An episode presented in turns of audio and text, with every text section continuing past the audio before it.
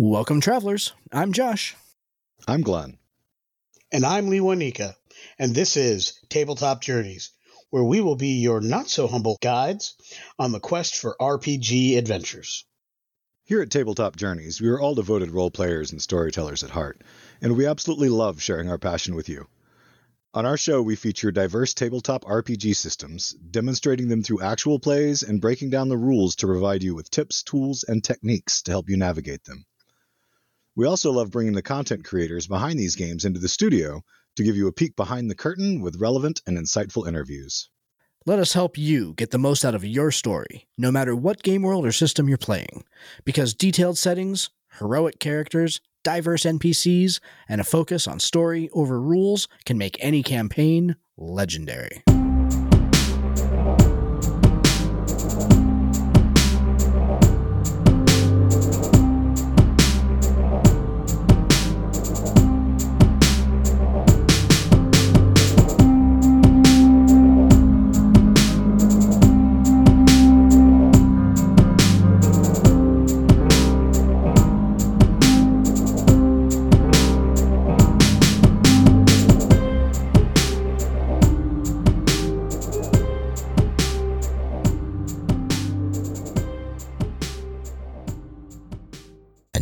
Here's a message from today's sponsor. Hello there, adventurer. Get ready to embark on an epic journey with Mythcraft RPG. Mythcraft is the ultimate TTRPG system and universe brought to you by the Homebrew Network in partnership with Quasi Real Publishing. With one of the most robust character creation systems on the market, you'll have the power to design and play your dream character in a huge, narratively rich universe. Choose from 14 lineages, 11 classes, countless occupation and profession options, and a ton of talents. Discover endless, intriguing, and unique combinations to create your perfect hero. And the best part? You'll get new options for your character with a new talent point every level. Mythcraft needs your support to make this happen. Check out the Kickstarter today at mythcraftrpg.com and get ready to embark on the adventure of a lifetime. The Mythcraft RPG Kickstarter is open until April 19th, and you won't want to miss out on this thrilling journey. Let's do this. That's mythcraftrpg.com.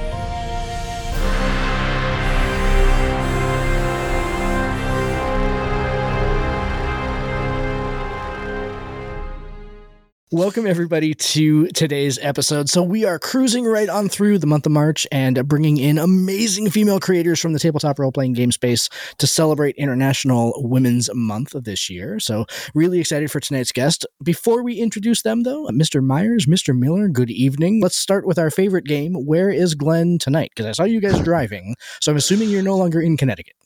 Uh, no, we're still in Connecticut. We didn't go where, anywhere kind of exciting. I mean, I mean, we went to a dump station because, you know, to quote Christmas Vacation, shitter was full, and to get a quote on solar, uh, that's where we were driving. So we are still we are, still here in Connecticut. We were going to be heading All out right. for Florida soon, yesterday or today, like right after Valentine's Day. But we ran into a couple of things that changed our plans. One of them was that electrical surge, and we're trying to stay in one spot near the mechanic that we like until we know everything straightened out Sure. Yeah. Yeah. a few other enough. things. So we're, we're probably going to stay here through probably April at this point, I think. Yeah. Cool. But yeah. Right. All right, Mr. Miller, how about you, sir? How are you doing? I'm doing pretty well. Life is going exceptionally well on the tabletop front. I just got a Kickstarter from friend of the show, Josh Heath. It was delivered to my house yesterday or day before yesterday. I actually finally got unbusy enough to crack it open last night, so I've got that in my hot little hands. I Excellent. also stopped by my local game store, the Citadel, and picked up my very own hardcover copy of Star Trek Adventures by Mhm. Modiphius, the core rules. I've had the starter set for a while. I've had the GM guide for a while, and I picked up the Humble Bundle. Try saying that three times fast. Several months ago, so I have most of their stuff digitally, but um, in prepping for this game and running the first of two uh, session zeros for our Patreon group, I really felt I wanted to have the tangible source material next to me. I don't always feel that way, but I really did this time, and I am looking forward to the game.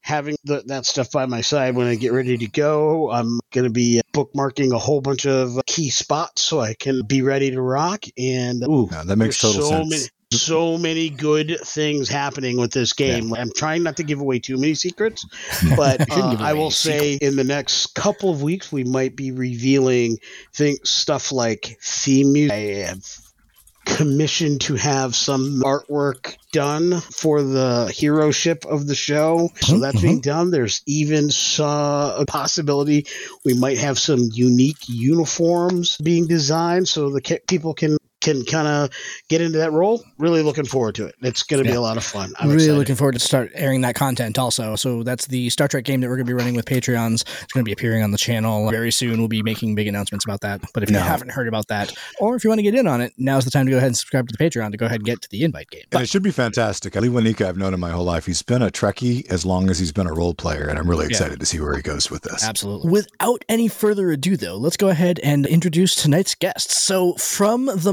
Merely NPCs podcast and all their offshoot podcasts that they have off of the uh, the Merely NPCs label, we have got Sarah and Morgan here in studio to go ahead and uh, introduce them to all of you out there. Sarah and Morgan, welcome to Tabletop Journeys. Welcome Hi. back. Hi, we're so excited to be here.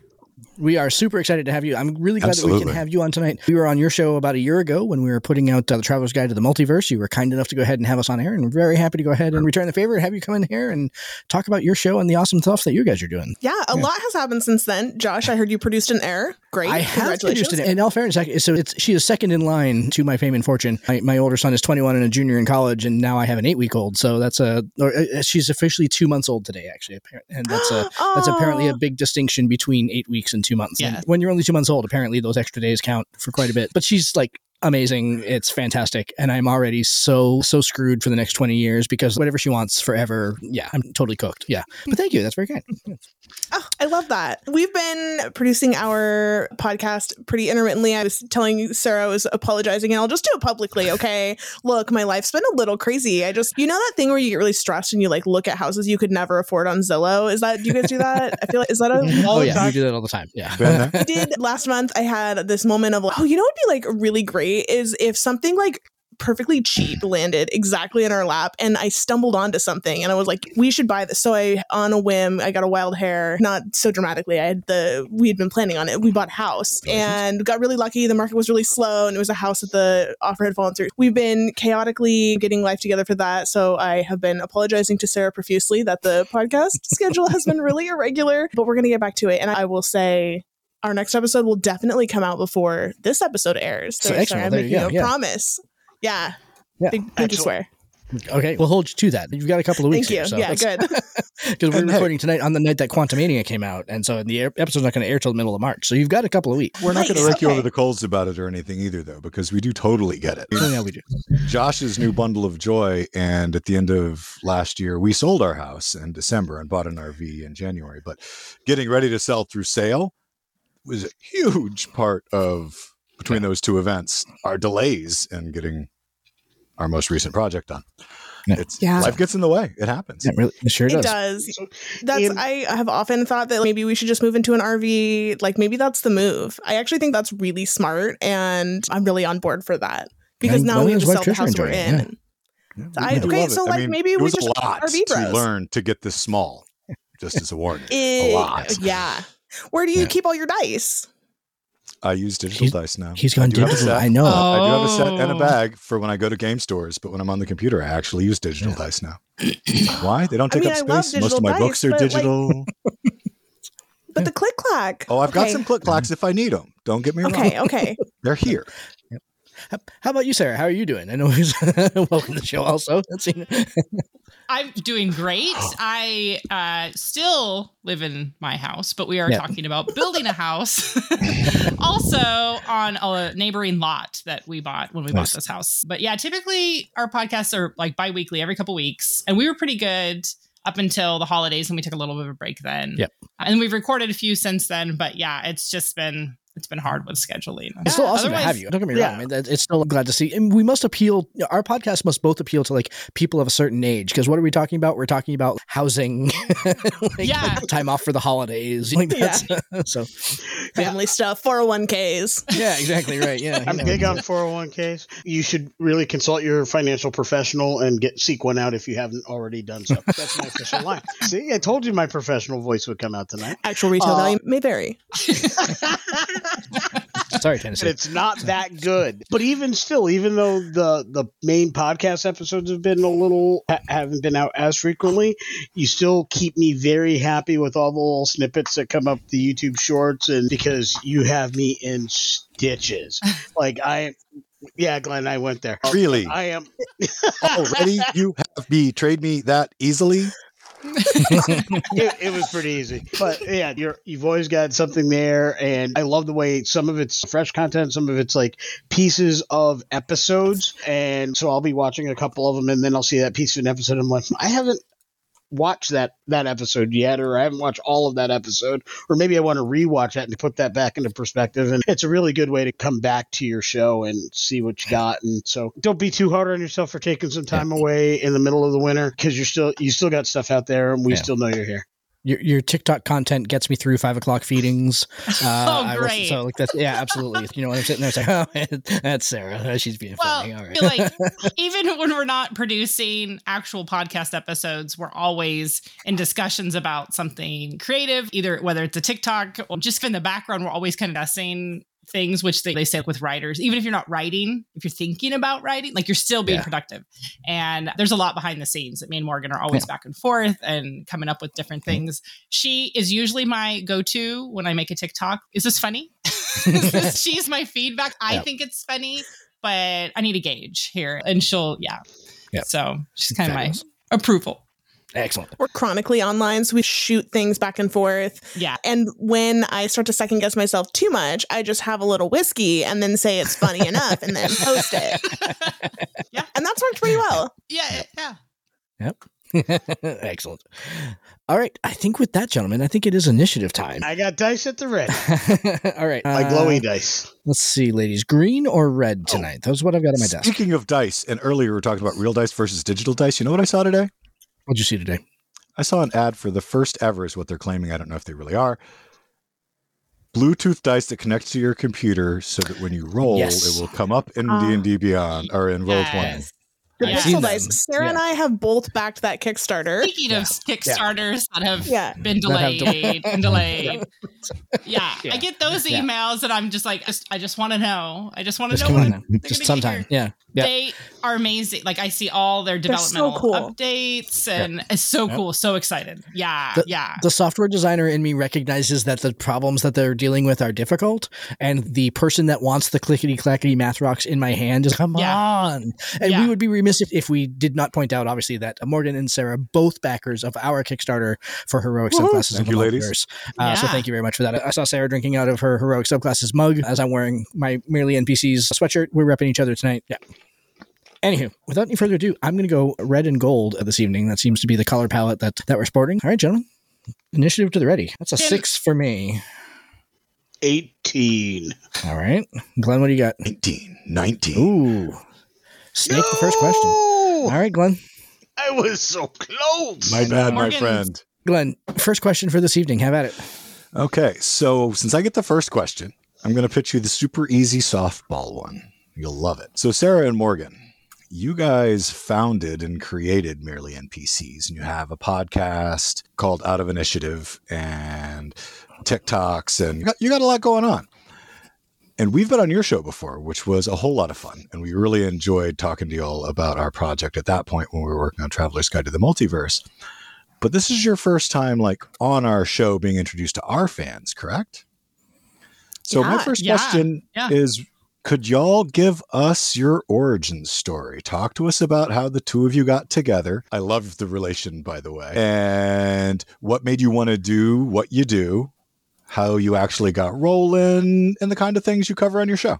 Sure. Do you want me to go first? Do you want to read the A or do you want to read the B? You want me to I read know. the A? You can read I mean, That's totally up to you. Well, if you want, you can also roll initiative to decide who goes first. We're easy. That's we can do rollies. I have only because we're packing. I have only d6s. Oh, I have a d20 here. Hold on. I have my dice because I've been GMing, so they're always like right here. now. Yeah, like I have like six sets of dice within reach. That's it. Because I like to do those rolls for no reason when you do those. Oh, Oh yeah. yeah, oh yeah. Just to make Just your to players hear the- nervous. Just so they Uh-huh. hear the dice clatter and know So I've been something doing that. could be going on. right? I got a Oh 10. yeah, look at that. You Nice. get a 10. Ooh, I got a 15. These are my arena dice from when we played that Sinister Secrets campaign. Nice. I, with the 15, I'll kick us off. We are two sisters by marriage who love to talk about. St- See, I took the easy part. I get to just read our intro. Yeah. Uh, we so back in college, I met this guy. I thought he was cute, and we started dating. And then the important thing happened is I met his sister, and she's great. That's Sarah. I married him. He's cool. And but then Sarah and I became very good friends. And I think, gosh, a couple of years ago, we had this sort of passing conversation of we both really want to get back into D&D. We should convince my husband, your brother, that to run some games for us so we could play. So he started a game for us that we started every week. But I started before that. I actually think that my husband is my original introduction to into actually playing D&D. I knew a lot about the game, had done some other kind of TTRPG type stuff, but he was the first person who brought us in at 3rd edition. I think it's 3.5 actually. And we played this game and I was just like addicted to it instantly. This is so cool. I want to understand everything and what are the parameters of this world. And so it was really fun to just we were dropping in and out. We would do like day long games. Those like 8-hour like mega marathon sessions that were Oh yeah, Ah, Love so 'em. good, but I don't have the stamina for that anymore. Listen, I'm in my 30s. me either. That's and I understand that I am like young to the young to the game. And so we started doing these every Sunday. We call it Nerd Church. Every Sunday, three hour sessions where we would get together, and it was just Isaac running a game with just Sarah and I. And then we have actually another friend of ours who Brandon, who is, he and I recorded an episode of a podcast ages ago we wanted to talk about things but what we really needed was like a virgo. So that's where sarah comes in because we really needed someone to like keep us on task and keep us recording. I think two years to almost to the day after we recorded the first podcast sarah was like okay we're gonna revamp this. And she set us up and we started recording and she and since then i'm just like i'm just like i just support her man. She's great. She keeps us in line. She keeps us going. And that's that was the origin. It was a little chaotic and it was a little bit of zoom video call planning and then here we were in this podcast in this mutual hobby that we both loved so much and now we're here That's amazing. Awesome. That's so Awesome. cool. So mine is pretty similar to Morgan's, where I started playing D and D. It was in high school, and one of the first items I ever bought on eBay, like when eBay was new, and this is telling my age, was a D and D can't like campaign like module, like the little packets, get, like the Mhm. small ones, and it was like nineteen dollars. And I think I had to use my mom's credit card because I was like fifteen, and I bought it, and I was so excited when it came. And I remember going to Goodwill, like thrift stores, and I could find D and D books there, which doesn't. I don't think that happens not anymore yeah That's no, rare. but I Yeah, could. that- yeah, I could yeah. scour the bookshelves and I could find stuff. So cheap. And I played with a small group boys in my high school. There was no, I don't think there was any girls even really interested. And we did the same thing, like the all day Saturday, we would go there. And I played as a player for a few like months and then the DM just wanted a break. So he had me DM and I had no idea. And I think it was 3.5, 3 or 3.5. And I just made shit up. like I fully just I guess we're going to a dungeon and I would just get a notepad out and sketch out an idea and until it wasn't like maybe a year or two later that I realized that you had like actual modules with guides. They loved it. They kept coming back. So whatever I was doing, but I would just open the monster manual, like the old monster manual. Um. And I would just be like, that looks fun. There we go. And I was just total improv. Now I plan. Morgan knows. I'm like, I have to have things planned. Like, It was such a simpler time back then, though. Like it that really was, was. you know, it was just like, Yeah. sure, bag of Cheetos and Monster. Sure, you know, go for how, it. how much moxie can Uh, you drink? And yeah, so- Yeah. Yeah. So I played quite a bit in high school and then stopped during college. I didn't really have anyone to play with. And then when Isaac mentioned that Morgan and him were doing stuff. We bullied him into. We did bully him into Yeah, running a like, I've never played 5e.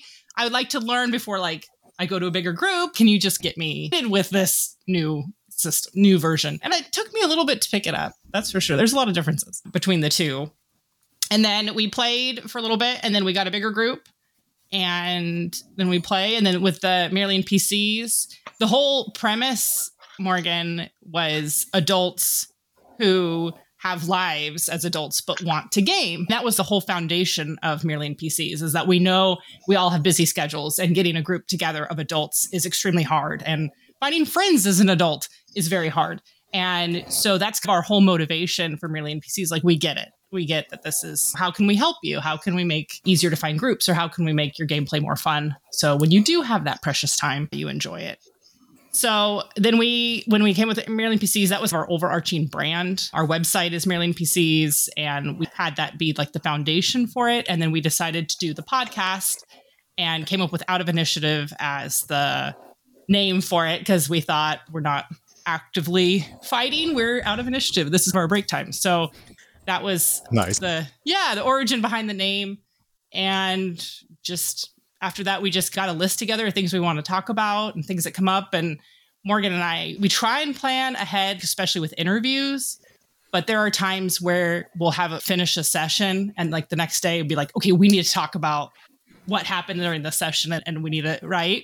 We need to talk Yeah. about like why this chaotic player why is this so fun? Or why is this one type of subclass amazing that kind of thing and so we try and structure a little bit but there is a lot of times just current news or anything that's come up like a new rule that we just find fascinating we just want to do an episode so yeah that's i think that's pretty much it Cool. Cool. Nice. Yeah. Well, great answers. Yeah, very much. This is gonna be so much fun. All right, go ahead, Lou, when you go yeah, so your answer actually rolls into my first question quite a bit. It's been a couple months since part one and only one month since part two, since you did the write write this or wing this episodes. And I love those by the way. They're like two of my favorite episodes you've done because I was really in my feels because I was getting ready for my Star Trek game and whatnot. And thinking consciously about what I'm willing to and can, in my heart of hearts, survive winging versus writing is very important. It's like sound advice that you gave in that episode. And for us, I notice sometimes we'll talk about a topic. I may come into it with an idea or a thought, and we have notes and we talk things out, but something comes up in that podcast conversation or with that interviewer that I really rethink how I thought about it, or I have a new idea about this thing after we're done with the episode. Not during, but after.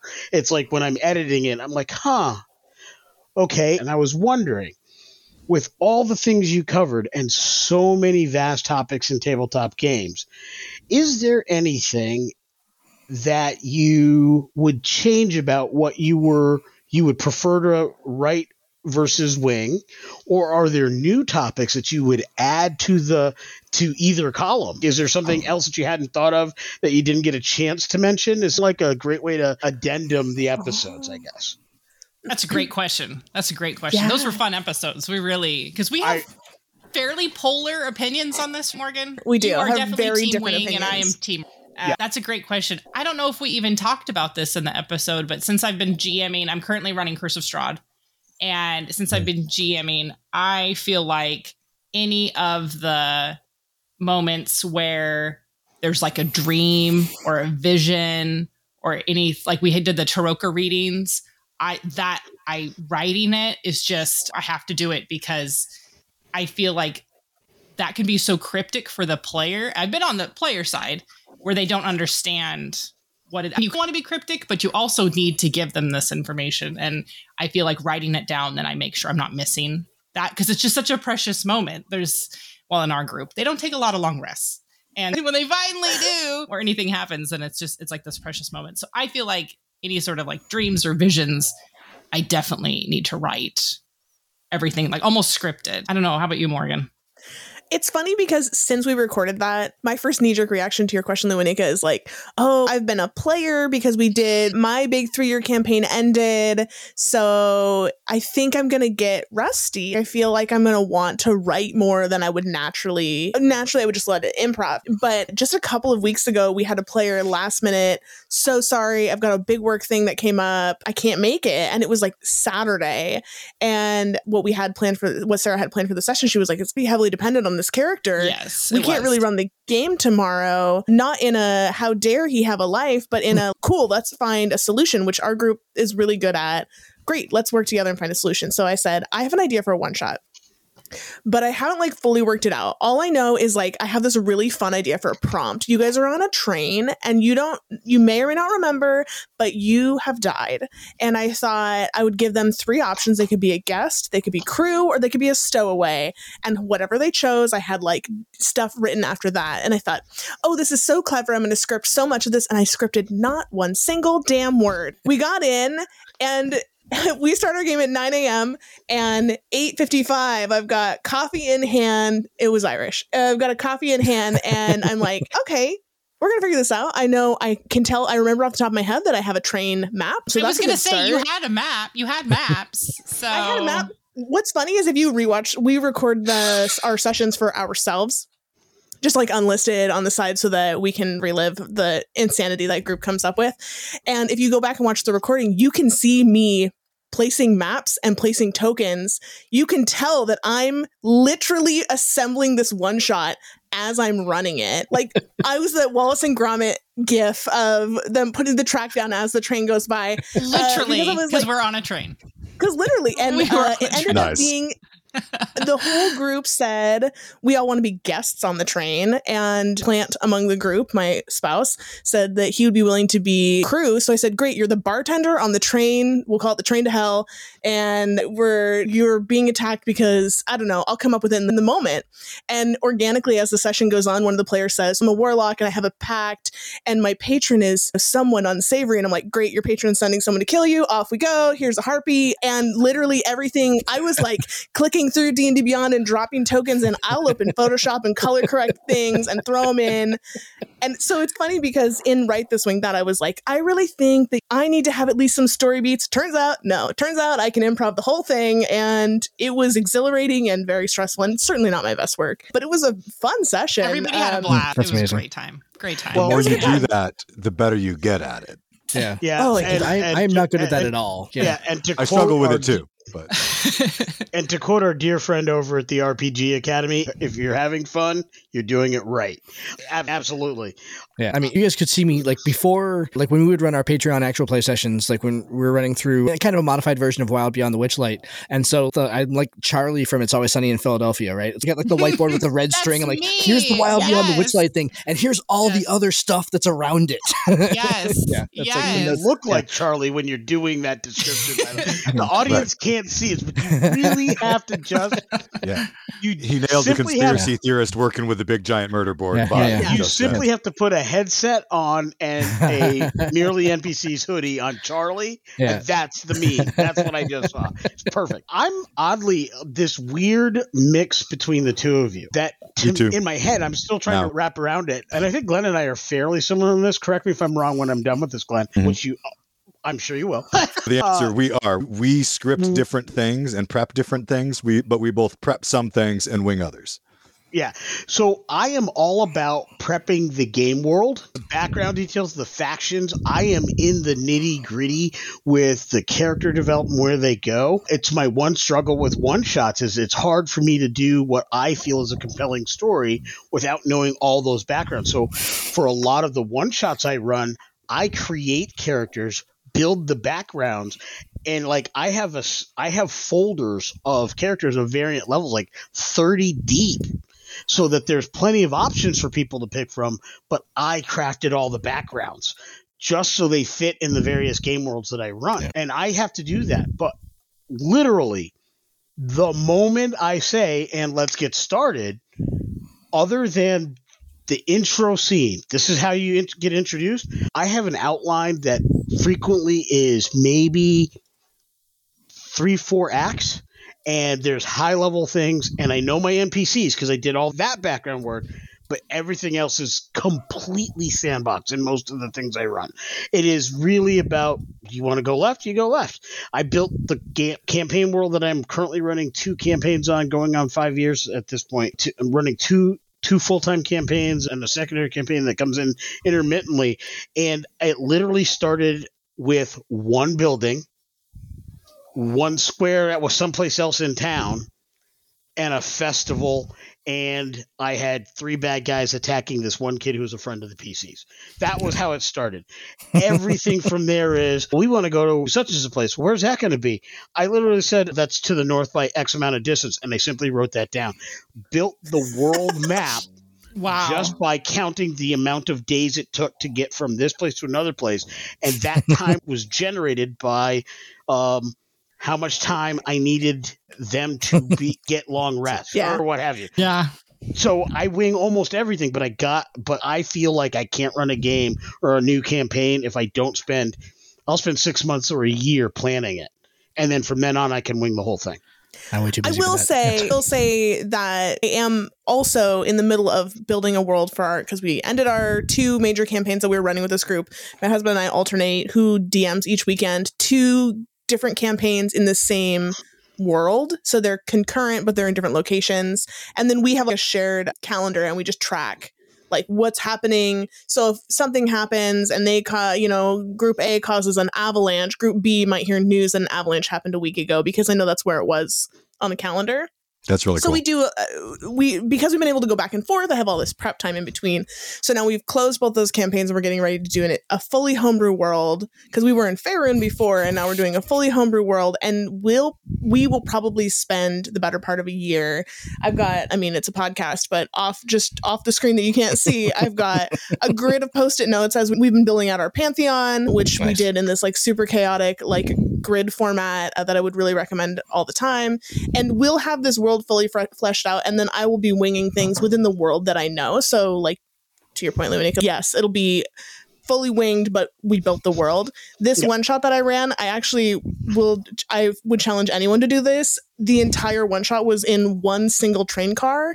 Like they never left the one train car and i ran a three hour one shot in the bar cart of a train car on the, of the train that's on its way to whatever the afterlife is and that is technically in canon for our campaign 2 world which was one of the things that i was the most excited about. But all i needed was like the kind of rough outline of what does that look like? The rules are there rules? And then the rest of it's like i'm coming up with it on the spot. Like, oh yeah when you shoot out the window absolutely we should use action movie logic. You just shoot right back in the opposite window and we can just roll with it that way. But yeah i think if it's anything outside of one or two locations, I do need some world building in advance. I mm-hmm. can wing everything in the session. There's a name for that trope. It's like an episode in a bottle or something. Bottle episode. Yeah. Yeah. Bottle episode, that. yeah. We actually did an episode called a bottle We- episode. We Nice. did a bottle Excellent. Nice. episode. Talking about bottle episode. episodes. Yeah. yeah. Strongly I mean- recommend, by the way. Yeah, they're great. Well, and with a really micro environment, coming up with They're just amazing. a loose idea and then winging it's significantly easier. But you're not wrong. Once you're looking at a whole world, it takes more Mhm. prep. That's different. Yeah. because once you're playing multiple sessions and you're talking a whole world, that throws inconsistency. You have to worry about consistency. Yeah. And Gotta have the while you can, yeah. and while you can wing it while you're building it, you can't wing it the next time you touch it. Right. That's that. That's where I either need to prep because I am notorious for writing notes that I lose, can't Yeah. read, or cannot find on my computer. and yeah, your players you're are smart, man. Oh, your players. They're They're so call you smart. on that. They're so Yeah. smart. Always, oh, You know, this is with so I run a very collaborative style of gameplay, right? So so that's why I don't flesh out a lot of world details because I let a lot of those happen at the table. But I remember when I was running my homebrew campaign, after the first session, I had five typed pages of notes of things that I needed to go ahead and put in the world database because it had been decided at the table. Oh, hey, I guess this city has like a lot of shipping and receiving because they saw someone cleaning horse crap off the streets. Okay, cool. Yeah, but what does that actually mean? That sort of thing. What are the details that the players are never going to see that I now know what that means? Thing. So- Yeah, yeah. Hey there, travelers. We're going to be participating in a TTRPG takeover on the Good Pods app, and we could use your help. On March 28th and 29th, we want to flood the app with listens of indie TTRPG podcasts. You can help us out by signing up on Good Pods, following and listening to us there, and leaving that sweet five star with a nice comment or question so that we can interact. Then, on the 28th and 29th, listen to some of the podcasts in the featured section of the app to discover new shows. You'll find plenty friends of the show, plus tons of podcasts you've never heard before. That's on Good Pods. Download it today for your Android or Apple device. All right, so I'm going to dive in here, and I wanted to talk about. We talked about this in the pre-show, and one of our favorite things that y'all do is your short content, your video content on YouTube, your video content on TikTok. Your TikToks are hysterical. If you're not following these folks on TikTok, you should. They're hysterical. Their meme game is on point. It's fantastic. But the other side of that too, your YouTube content where you have the one and two short little episodes of dealing with content that you've had on your show or even just like little asides and everything like that is fantastic. And so uh, where I'm coming from on this one is as a fellow podcaster whose short game is not lead, how do you what's the process that you guys go through to decide like what content fits that short form and how like how you do it. So the super important thing that I'll preface everything before Sarah can even say anything because it's important. Sarah's the funny one. I have to be really clear here. that is when not it's funny, true. Not true. That when is it's not funny, true. it's Sarah. okay so a lot of my a lot of our content with tiktok is inspired by our actual games our actual experiences and morgan can attest to this we'll have a session sunday and it'll be like tuesday or wednesday i will hear i'll be scrolling i spend a lot of time on tiktok usually doing other things but also on it and i will hear a sound and that is usually the first thing that inspires me. I go, oh my gosh, this sound is perfect. I don't know what I'm going to do with it. I'm going to save it. So I save it. And, or if I'm busy, I have two children and I work from home and I'm busy, I will take that sound, I will record what I want to say, just whatever I'm wearing, record it, and then save it to my drafts. And then when I have time, I will, and it's quiet in my house. I will record it properly. Yeah. Some I will have to honestly the TikToks that have performed the best took the shortest amount of time to record.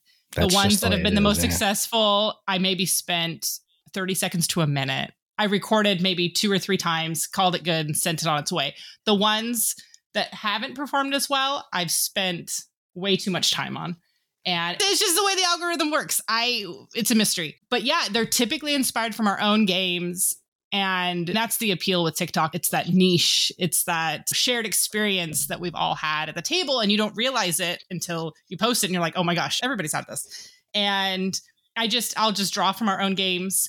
The one, the most recent one where the new, the player is now the new DM because the DM wants a break was totally inspired by Morgan and her new Excellent. character. Excellent. Finally getting to play a character that's chaotic. it was totally inspired by our own games.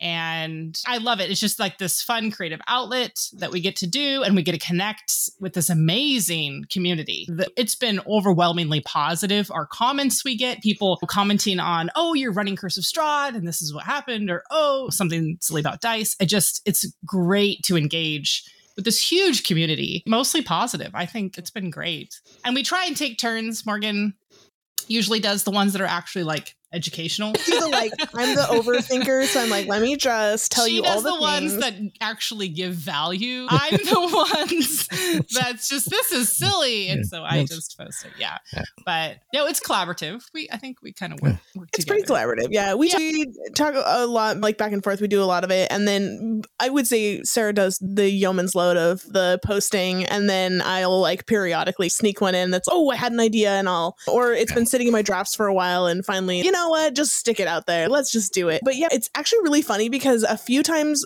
we've had videos that we post where we get a lot of corrections or somebody thinks that we're incorrect about something and some of that comes from like our gender identity, of course. I think that is always a factor when we're talking about people on the internet. And we have actually started embracing it because at first I thought, oh, hurtful comments. I think on YouTube, some of those are like cutting comments, like, yo, what what a waste of my life. Okay, all right. That was You like get a few. I'm sure you probably have too. Yeah, you It get a few It was a two comments. minute video on encumbrance. What are you talking about? Like, what- off the wall. No, yeah, you're right. Uh, I don't think those two things pertain. you need more. Don't you want to reply to things like that with but with something like but it still inspired you to stop and type this, didn't it? Yeah. Hmm. Yeah. I have stopped doing that because I realized that I what I need to do is lean into the fact that I'm a Leo and just start fights. So when people are like, actually, tieflings can also fly from level one if yes, they take this that this was one comment. version. Yes, that was one And I'll like we reply got. to the videos that are wrong. I banned that because and just like whatever you want. because then people will get mad and they just start and I just like comment and just go on with my day. This is great. They're really driving the algorithm for us. So Perfect. I enjoy the heck. I'm the one back to fight. We'll have sometimes discourse. Someone will comment, and then someone will reply to that comment, not involving us, and it'll just back and forth. There'll be discourse, either just seriously discussing, or sometimes getting a little hostile. But it just drives the video engagement when they just Yeah. have those. We just stay out of it. We just stay out of it. yeah. Excellent. Don't read Years the I'm ago, hearing start fights. That's how you do it. Okay. Yeah, good. I years know what that ago. I used to, before I was done fighting daily about politics with folks on the interwebs, I used to have what I called Dust Up Fridays, where I literally would wake up, pick a topic, Choose I mean, chaos. and and I think it was more order because I would find oh. the topic, and then I would find the person I would choose to set off that day, and I would type that thing, and basically I would spend 15 minutes going back and forth with as many people who wanted to comment, and they I would lo- see like these posts like light up, and I would walk away and go to work for 12 yeah. hours. You jerk. and- that and- makes so much more sense now. Why randomly I would Every- hear from you with some asinine every- topic. every Friday, every Friday, Dust Up Friday, and then because I became very invested in those fights, I decided at some point that I had to stop, and I did. So I don't do that anymore. Usually, people want to drag me into that, and I try not to. Now, the only times I get into it is if I'm saying whether I agree with your point or disagree with your point, you're just arguing it badly. If you're Yeah. going to say this, at least have a useful argument. I'll give you one. I don't agree with it, but here's a useful argument. Go be fruitful, and then I'll walk away. I feel like your comments were the ones where you would just chime in and be like, straw man. Like, you don't even need to go anywhere. Up, slippery slope. like, just Yeah. like, Uh huh. Uh huh. These are lies. Oh, I might have to use that one for that. That's good. Yeah, pretty that's fun. yeah. Ugh, bias much? Yeah. All right, gentlemen, we're up to round two. I, Ooh, let's do it. for- 45 minutes into an hour long episode. We're on to round two. Go go on. Nice. Let's, uh, I'm Well done, shocked. everybody. We're very verbose. So I was not thinking we would get this far. oh, that's a four for me. I'm not going. Not going first again. I'm not going first with a four. Also, Ooh, Wow. okay, Louis. Oh. Who goes, who goes Oh. second? I'm assuming. What do you got, Glen? What if I got a two? Oh, oh, you what's got his dex modifier? Yeah. I didn't. Let's I, I do rolled a some seven. jumping I, I jacks. rolled a seventeen. none Yeah, of the three of us have a modifier dex would not- modifier. would Yeah. good. you got a 17 there, Glen. All right. Yeah, so, I did uh, get a seventeen. So that Louis, kicks Nico, the ro- tail out of your two fours. Yeah, ro- roll again. See who goes second. Not me. Seven come eleven. Yeah, Okay. I'm Okay. probably going last. Well, I guess- uh, next I round. guess that makes it 'cause I my rolled a one, turn. so. And it is a new round though, so if you guys are going to alternate answers again, you also have to roll initiative again. Yeah. So for my Excuse to my, roll? Done. Yeah. for my next question, I'm going to take it a Challenge little bit more broadly into the D&D world of fundom. You both run games, you're both storytellers and players, which is fantastic. You got a lot of well-rounded experience. And we were hit with this question in one of the shows that we went on and I thought it was a fantastic question. We had so much fun with it. So I'm going to give it to you. What are your two personal if you were to consider the monsters that you're familiar with in the monster manual, your two favorite most underutilized creatures? And why? Ooh, uh, It's a great question. That is a great question. I've got a three here, I Sarah. got a two, so you go first. Okay. so listen, this is a weird one, and I think it came out of one of Matt Mercer's books. The husk zombies are so terrifying because they are pretty squishy. We love a zombie, right? We love to throw a zombie in. The players know what to do, they know what to expect. The husk burster, burster zombie is a zombie that explodes when it dies. I think a death rattle is a lot of fun, like Magic the Gathering, right? The death rattle, I love that. The burster zombie spreads zombification. So it can infect the player and then they become a husk burster zombie. And that's really hard to say burst. Okay, it doesn't matter. You know what I'm trying to get at. But that's one of my favorite ones to throw in there. So I had this story be in our last session that was like there was this plague where people who seemed to die of unnatural causes were not staying dead.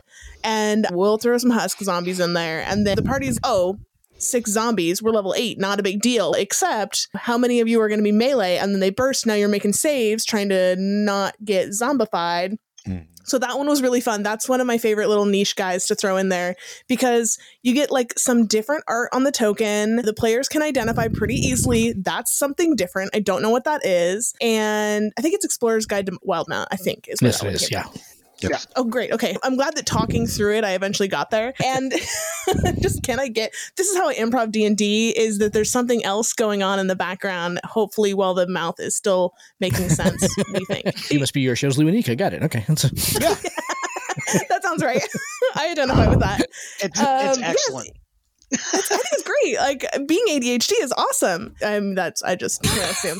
Uh, Yeah. the episode has not aired. We just talked about the fact that I started a new medication a week ago. It's helping out a lot, and uh, it, it is making a big difference. Oh, that's great. Yeah, Yeah. that is because it's a struggle. Although I think that helps me as a GM because being able to like subdivide my brain and like really just constantly be engaged is pretty cool. Oh, I got a little pop up alert. It is exhausting. Yeah. It's a lot. I- it's a lot Too of many sections running at the same time. I get a little bit worn. Yeah. Yeah it's if you sh- turn machinery onto like full blast like the like nothing was made to run like that for very long. That's why three hours is the limit. When we were doing really long sessions i just couldn't handle it. It was like i just shut down it like really truly ran out of energy and there's not enough red bull on the planet to recharge your brain sarah and i have talked about this before after a d&d session especially when there's a lot going on we'll Right. end a session and i'm like okay guys great see you next week and then beep, okay that was Oh enough yeah. of that Oh yeah. If Done. we have an intense session, I usually have to mm-hmm. go just lay down in a dark Yeah. room. Not necessarily nap for 20 minutes, half an hour. Like no one talk to me. I just need to like Yeah. recharge. It is it's straight, it's fun. I love it. But it's a lot. It can be a It's lot. It can be a lot. Yeah. I absolutely feel that. Morgan, I love your answer. I'm going to tell you the reason why I love it because I love zombies and I love taking zombies and turning them on their head and changing that trope and altering that expectation to leave the, the players like, wait a minute, it was just supposed to be a zombie. What the hell? To, in fact, as a teaser to one of the adventure starters in our coming project that we're finishing up, I designed a sea, tor- sea turtle humanoid because Ooh. that, other racial name is not SRD and turned into a zombie. So now it's got the shell for the higher AC. It moves a little bit slower. And then I designed an ability called Horde Recruiter and tacked mm-hmm. that onto him. And he should be a lot of fun. And some of the minion guys that run around with them, part of a Yeah. little zombie army thing that goes on. And it's pretty there, are, creepy. there are a couple of zombies in the book that that uh, that have uh, contagious zombie traits. Yep, actually. There are indeed. that was Uh, i in, used in the Weeping Quarry too. Yeah. So, Indeed, used I'm the, working um, on that elder one right now. brain dragon oh, that's a great monster. Oh, that's a good. That's a it great. was i used it as part one of a two phase like big bad like final battle for a big boss good God. Uh, what was and, part and two? i think the it was an elder brain. Okay. and i could not roll a five or a six on that gosh darn psionic blast to save my life. And we're using digital dice. So in the recording i'm like i think fudging dice rolls is a thing that happens and it is a thing that a lot of dms need. And if i'm can't, if i can't roll to recharge a psionic blast and it has skewed the actual challenge rating of the encounter enough that the players are just waltzing through what should be a really epic encounter, then fudge the dice, right? Fudge the dice. but I was rolling them digitally. I just kept getting to, okay, and this time for sure I'll, it'll recharge. Yeah. And I finally had to say, okay, stop rolling them digitally because I need to roll them physically so that if I fudge it, it's between me and God and not me and this recording that D&D Beyond is going to get and log to the players later. My Uh, biggest fear, yeah, is if I roll publicly. So I use physical when I'm Yeah, yeah, GMing yeah. because yeah, Yeah. I, I think that makes sense. The I contagion element. Yeah. you do mix. Yeah, Yeah, generally any NPC I roll digitally, and then I will roll my big bag physically, and then smart. Uh, That's smart. and then I'll Yeah. do and minions are usually going to be digital because it's faster or whatever. Way But because I mix and I try not to be consistent, like some uh, other than what characters are, that way there's no oh he's rolling himself. That means it must be X. I really try to mix it up or whatever a little bit so it's all over the place. Cool. Sarah, how about you? How about what's on your creature list? Yeah. Yeah. So was it just is where we one? started. Do we just have to pick one? Is that what you said, Morgan? I've been thinking a lot more like with encounters on how instead of just hit back, that kind of thing, I like to add monsters that have multiple abilities, multiple actions they can take instead of just hit and then get hit. So I really like Merrow, the swimming guys, right? Because I love them. I feel like they not only can they attack with their claws and all that kind of stuff, they have they're very strong. They have the swim speed. And so if you're anywhere like along a river or a lake, if people are in a boat, if they're in a sewer, there's just that aspect they can grab them and pull them underwater. Yeah. And I just Terrifying. instead of ju- yeah, instead of just attacking back and forth, they, they could just grab them. And they have harpoons, so they have some reach. And I just I really like having either something that's in the water that can pull them underwater, so you have that element, or as Morgan had recently, something that flies and can pull them up in the air. So I'm always trying to think how I can mm-hmm. go. What do we say? 4D chess, 3D chess. Yeah. Right. That does get to become a struggle if they're flying and carrying. Okay, they're 30 feet up, and how do you attack them? And that kind of hmm. thing. But yeah, Merrow or any equivalent to that kind of thing, in I think would be underutilized. I don't. There's not enough. That sounds fantastic. I, I love it. And uh, it kind of, yours plays into what I used for my answer when I was asked this question, which was the Mhm. shambling mound. The shambling mound doesn't Oh. take you up or down, but when your tank gets engulfed and now they're Yes. inside the mound, and yeah, it raises Yeah. the terror level a little bit for everybody, and they're not expecting it. I love Merrow. Uh, when I started my one shot series campaign that I run at a local convention from time to time in my big campaign world, the first horde villains that those characters faced were Merrow. Mm-hmm. Mhm. They were the perfect horde going against third level characters. Perfect. Yeah. They were exceptionally dangerous, but they didn't have so many hit points that they lasted too long No. and you just put enough of them there. You had a bunch of them focus on some commoner NPCs, and like Jonesy's in a drink. Right? Yeah. Harpoon takes the guy standing next to the captain through the heart, yanks him off the boat, and Yeah. plays him like, "What in the world?" I, they're a great villain. All right, Lewanika, it is your question, sir. When you were talking about your history and the fact that you both started in 3.0 or 3.5, one of the additions that I truly love, I think I really came into my own as a crafter of stories. I DM'd long before that, but it was a high schooler DMing. It was a college student DMing and doing this thing because it was fun with his buddies, kind of thing. At 3.5, I was really focused on making a good story that could be told and remembered and would be enjoyed in perpetuity. So I really love that game and that game system. And I was wondering, what is your favorite 3.5 mechanic or character concept that did not make it into fifth edition? What would you like to see in a new fantasy sword and board kind of game if they could port that in and build that into say something like the black flag project Gosh, it's been so long. So I had to do a really super fast Google to try to refresh my memory. And the first thing that came up was like, oh, yeah, I loved that. Oh, yeah, I loved that too. Oh, yeah, I loved that. One thing that we have actually brought over from 3.5 into our 5e games um pretty consistently depends but pretty consistently because it's just fun is feats like using more feats instead of choose an ASI or a feat at level four. And like we started doing, you can choose an ASI and a feat. Uh, we had some kind of stipulations around it so you didn't get too many adjustments to your ability scores. So, like, you can choose a feat, but it can't increase any ability score that you've already increased with your. And we were really strongly encouraging for the players to choose a feat that was more about flavor and less about stats because we have a group of min maxers. And the only time they don't min max is when in Curse of Strahd, which is hilarious because that's when you really want a strong character. And now it's just my Whispers Bard doing. You are the min max, Morgan. yes. I'm like, how did I end up a bard? How did I end up as a bard tank?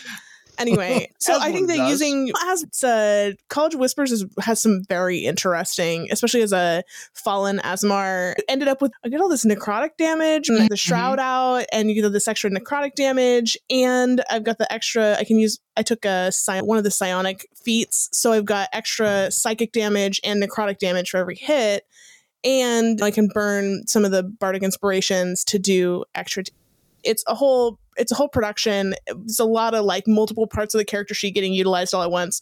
But I think it's a lot of fun. And it means I can do five or sixty-six with a melee attack, not even not even a spell attack. I was like really impressed with myself. But yeah, bringing in more feats. That's I think they're so fun. And they're new player traps when we come in and you're like, oh, I could just increase two points, but that's boring. I'd much rather have this alert feat. That looks fun. Or observant, of course. I fall for observant every time. Lucky. So yeah, I think that's one mechanic. I know. Always. I just Always yeah. observant. I It's a- not take it. It allows me to not put a lot into wisdom because I know I'm going to take observant. Yes, smart. Yeah, yeah. Just I do it almost every time.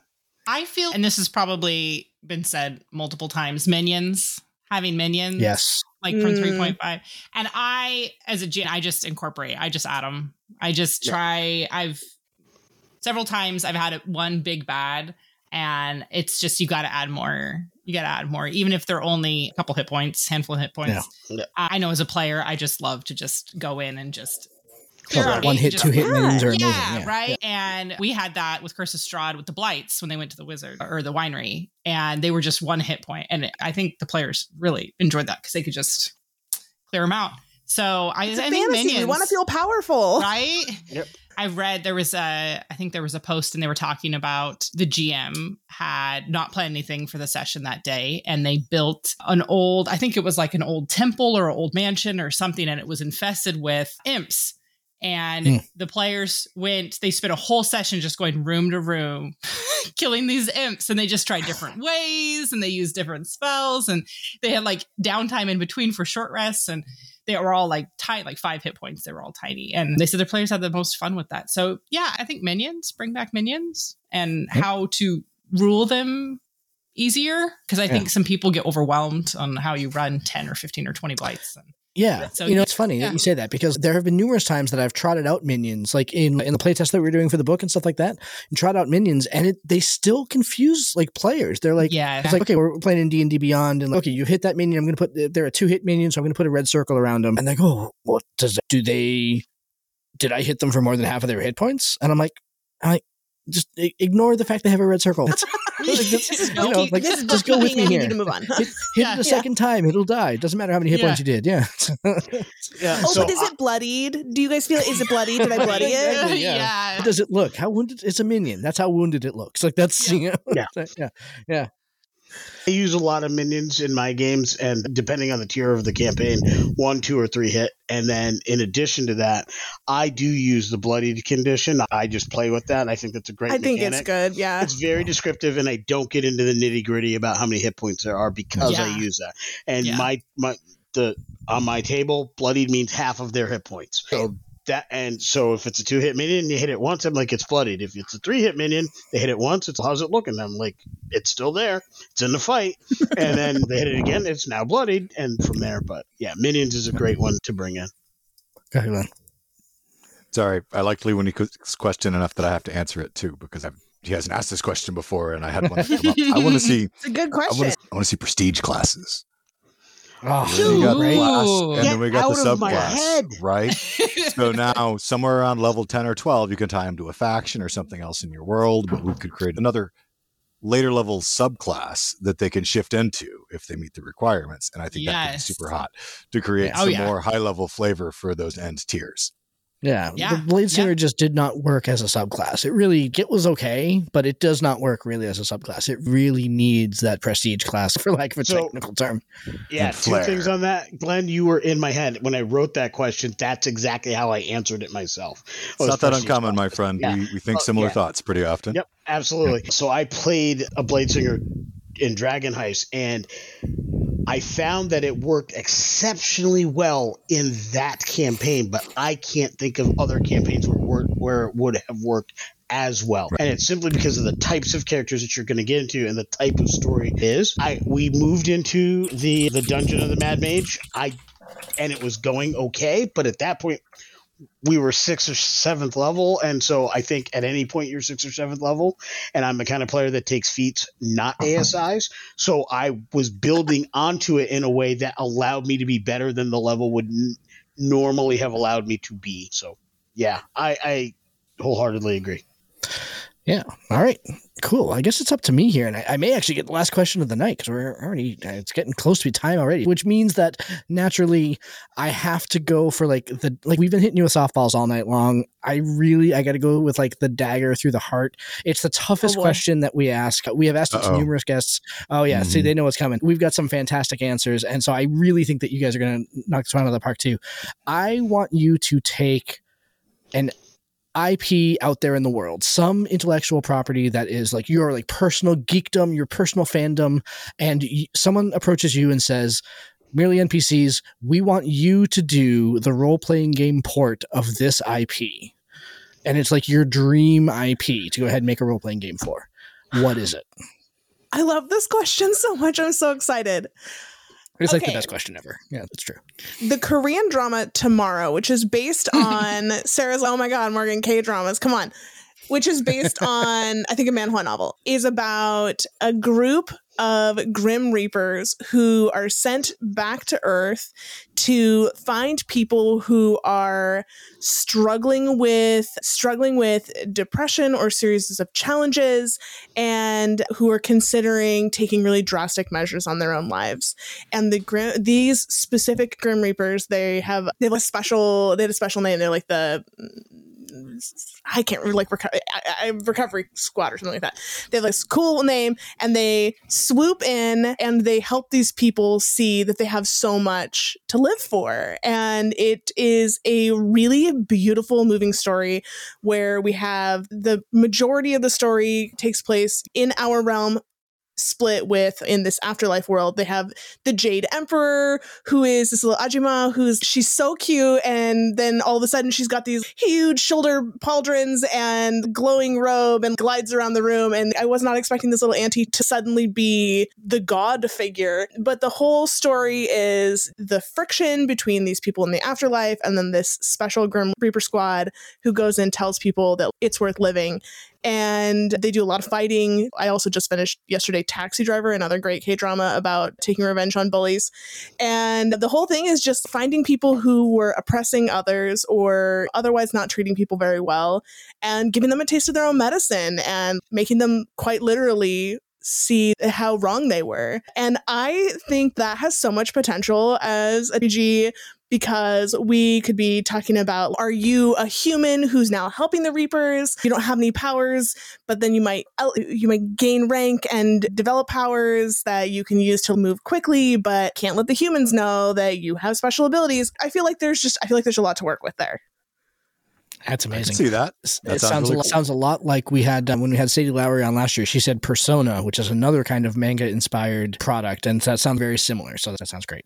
It's a good topic and i think a lot of a lot of east asian media can go cover through this in a way that i haven't really seen in a lot of western media which is Yeah. super refreshing and i just I- yeah it's got a lot of potential it could be really cool and there's a lot of badassery which is a very real world real word and i, I just like I, Yeah. who I just want to get in there and punch bad guys like Nice. people who are like patently bad punch Yeah. them it's great All right, Sarah.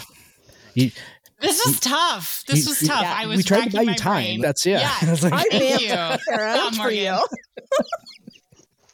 always helping me out. I would love Carnival Row. I don't know if you guys have seen that at all. I'm Uh, familiar with it. Okay, Ooh. it's Victorian inspired Yeah. fantasy. And it's basically the premise is that humans, I think they moved onto this new continent, and on the continent, there's already these kind of mythical beings. There's fairies, and I think there's satyrs and a couple other different yeah. fantastical beings. And of course, there's unrest between the two. And the Naturally. first season, there's some sort of dark entity that is murdering the fairies. And then there's this human detective that's trying to find out who did it. And so he's on their side. And there was a war. And I just think it would be so fun. It's very Victorian London setting. So there could be like some steampunk maybe elements to it, but I just the costumes, everything. I think that would be amazing TRPG, and you could just have all these different Amazing. Oh, that would be mystery, cool. mystery noir kind of setting. Yeah. I think that would be fun.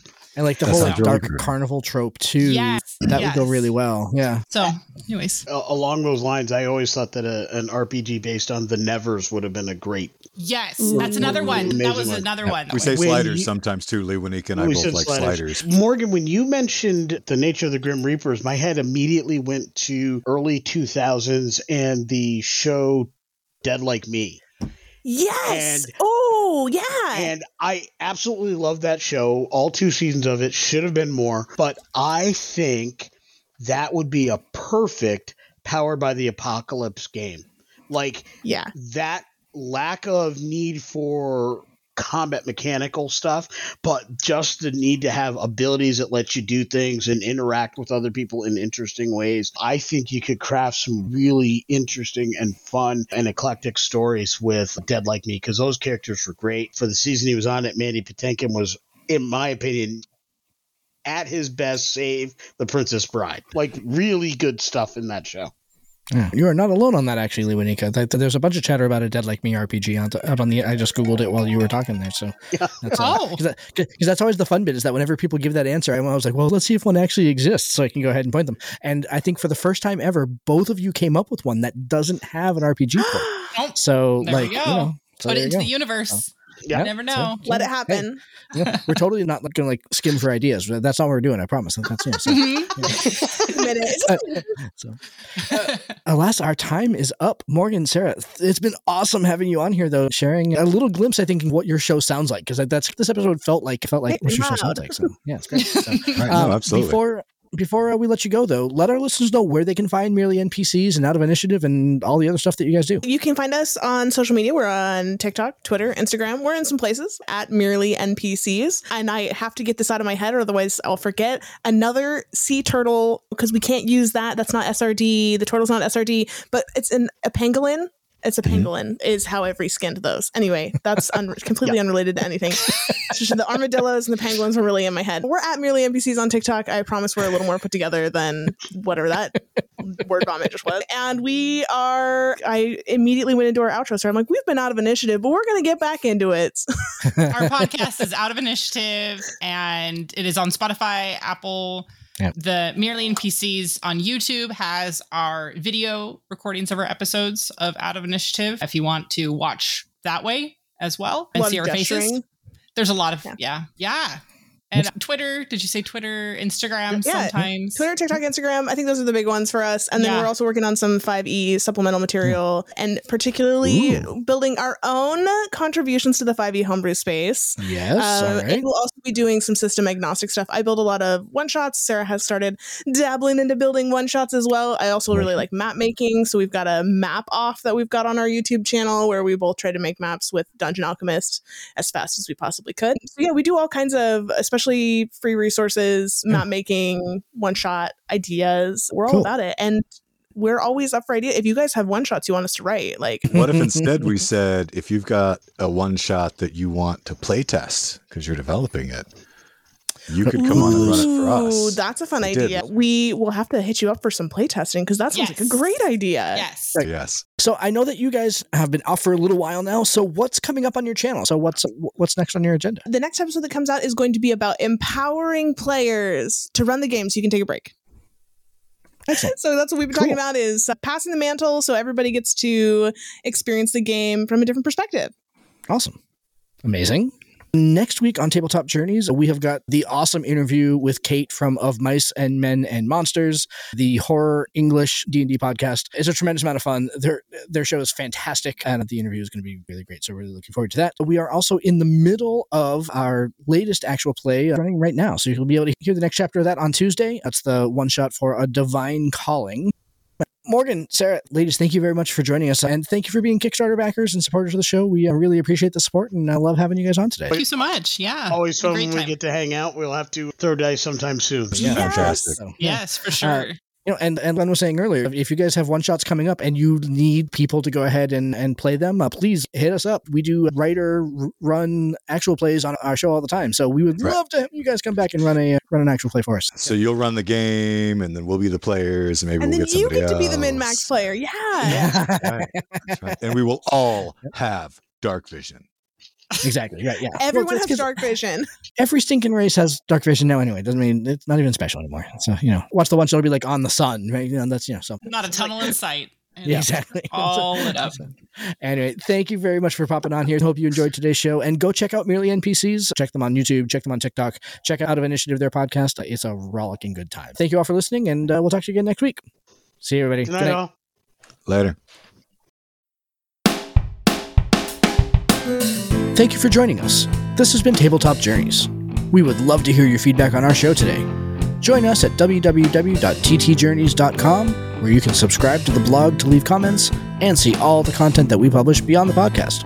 You can also stay in touch by subscribing to our Twitter, Tumblr, or Instagram at TT Journeys, joining our Facebook group, Tabletop Journeys, or by sending an email directly to podcast at ttjourneys.com.